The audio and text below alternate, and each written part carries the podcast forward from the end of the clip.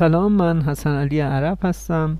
باستانشناسی خوندم و قصد دارم راجع به تاریخ و باستانشناسی ایران صحبت کنم. صحبتامو قبلا در آپارات و یوتیوب بارگذاری می‌کردم که به صورت تصویری بود. آدرس اونها رو در ادامه همین فایل ها بارگذاری می‌کنم. الان می‌خوام همون صحبت ها رو به صورت صوتی هم منتشر کنم. خیلی خوشحال میشم که منو همراهی کنید.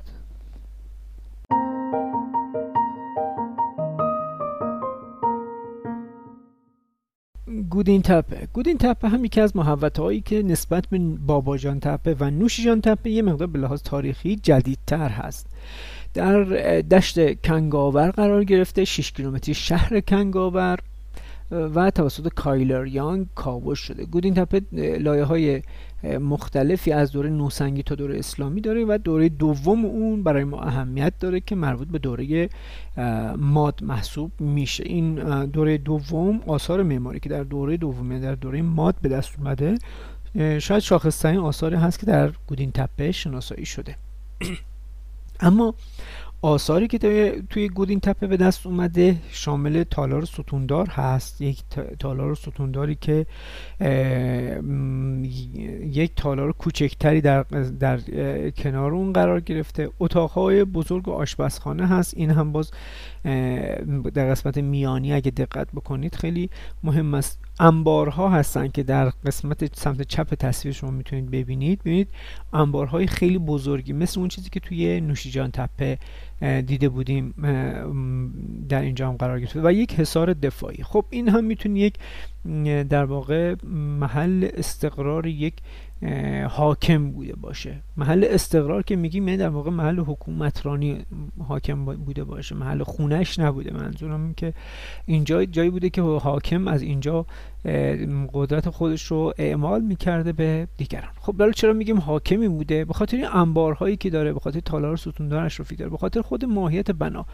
در واقع ما در این دوره تاریخی وقتی بنای با این ابعاد می‌بینیم باید در واقع به اون فردی که عامل ساخته شدن این هست فکر بکنیم. خب عامل ساخته شدن این سازه نمی‌تونه یک فرد عادی باشه یا یک حتی یک گروه نمی‌تونن باشن که این رو ایجاد کردن. باید قدرتی یا حکومتی یا حکومت که میگیم در نه در شکل ساختارهای حکومتی خیلی کلان و گسترده یک حکومتی یا قدرتی که در این منطقه حضور داشته عامل ایجاد همچین سازه میشه تا بتونه اول اینکه یک همچین پلانی رو ایجاد بکنه و بعد این پلان رو مدیریت بکنه منابع انسانی رو گردآوری بکنه منابع انسانی رو تأمین کنه و تا این سازه با این ابعاد درست بشه و ساخته بشه. مضافا بر اینکه میاد اینجا برای این سازه یک حصار هم ایجاد می‌کنه یعنی محدودش می‌کنه. دسترسی به داخل بنا رو محدود می‌کنه دسترسی از خارج به داخل رو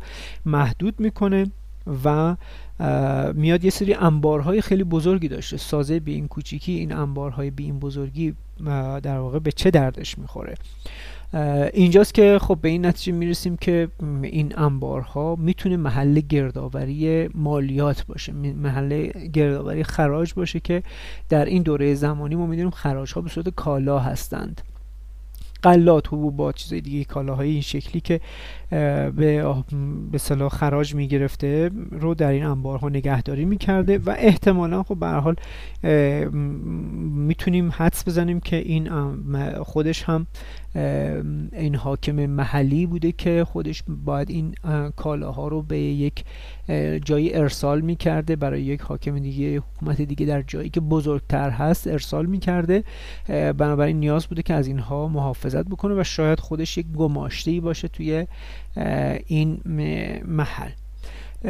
خب تالار ستوندار به درد جایی می‌خوره که فرد می‌خواد تعداد زیادی از افراد رو بپذیر در یه لحظه. بنابراین یعنی در واقع یه جای اشرافی هست یک جایی که نیاز هست که افراد زیادی در اونجا گرده هم بیان جمع بشن و با هم یک اجتماعی داشته باشن رایجه به یه چیزی. اما تالار ستونداری که در این محوطه هست.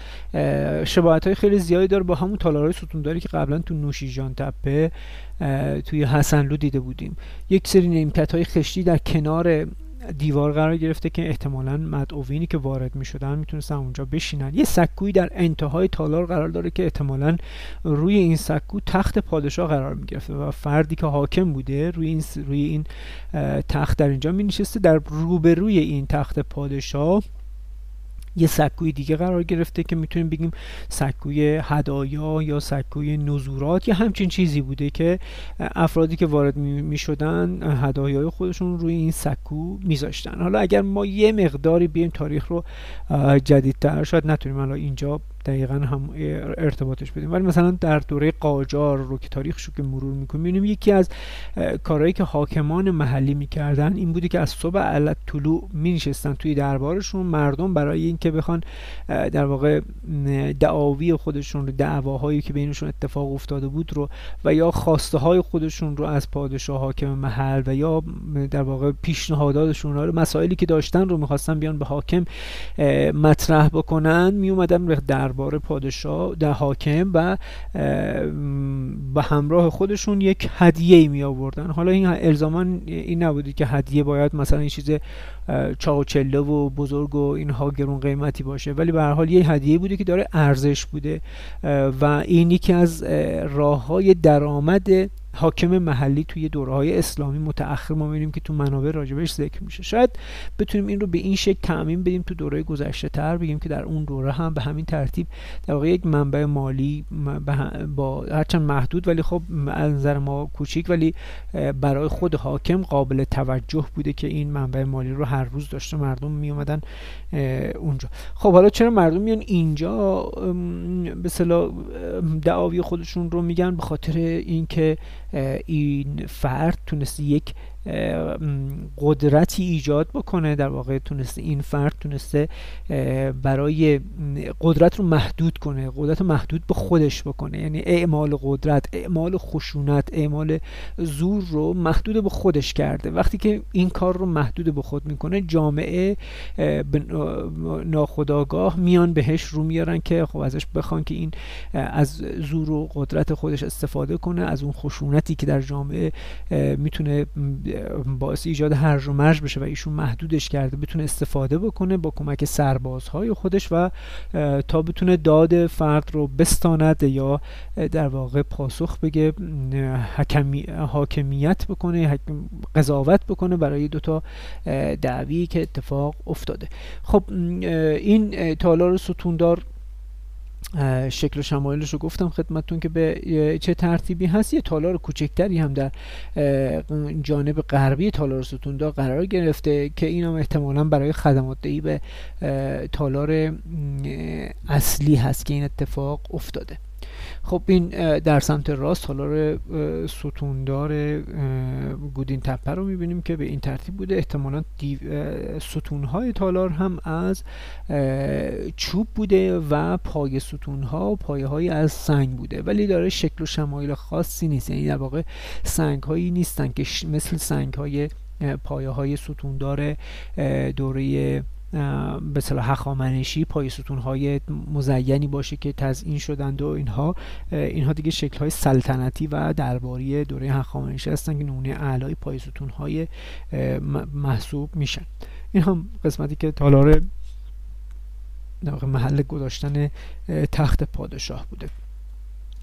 خب اتاقهای بزرگ و آشپزخانه هم قسمتی از بنا رو در بر گرفته که باز این هم قابل توجه هست. احتمالا اینجا بعد از اینکه محوته متروک میشه توسط یه عده ای که حالا خوشنشین گفته میشه کوش رو بودند و اینها محدود زندگی می‌کردن اینجا اشغال میشه و مورد استفاده قرار می‌گیره و این هم انبارهایی و انبارهایی که حدودا چهارده انبار بزرگ توی این محوطه ساخته میشه و ساخته شده و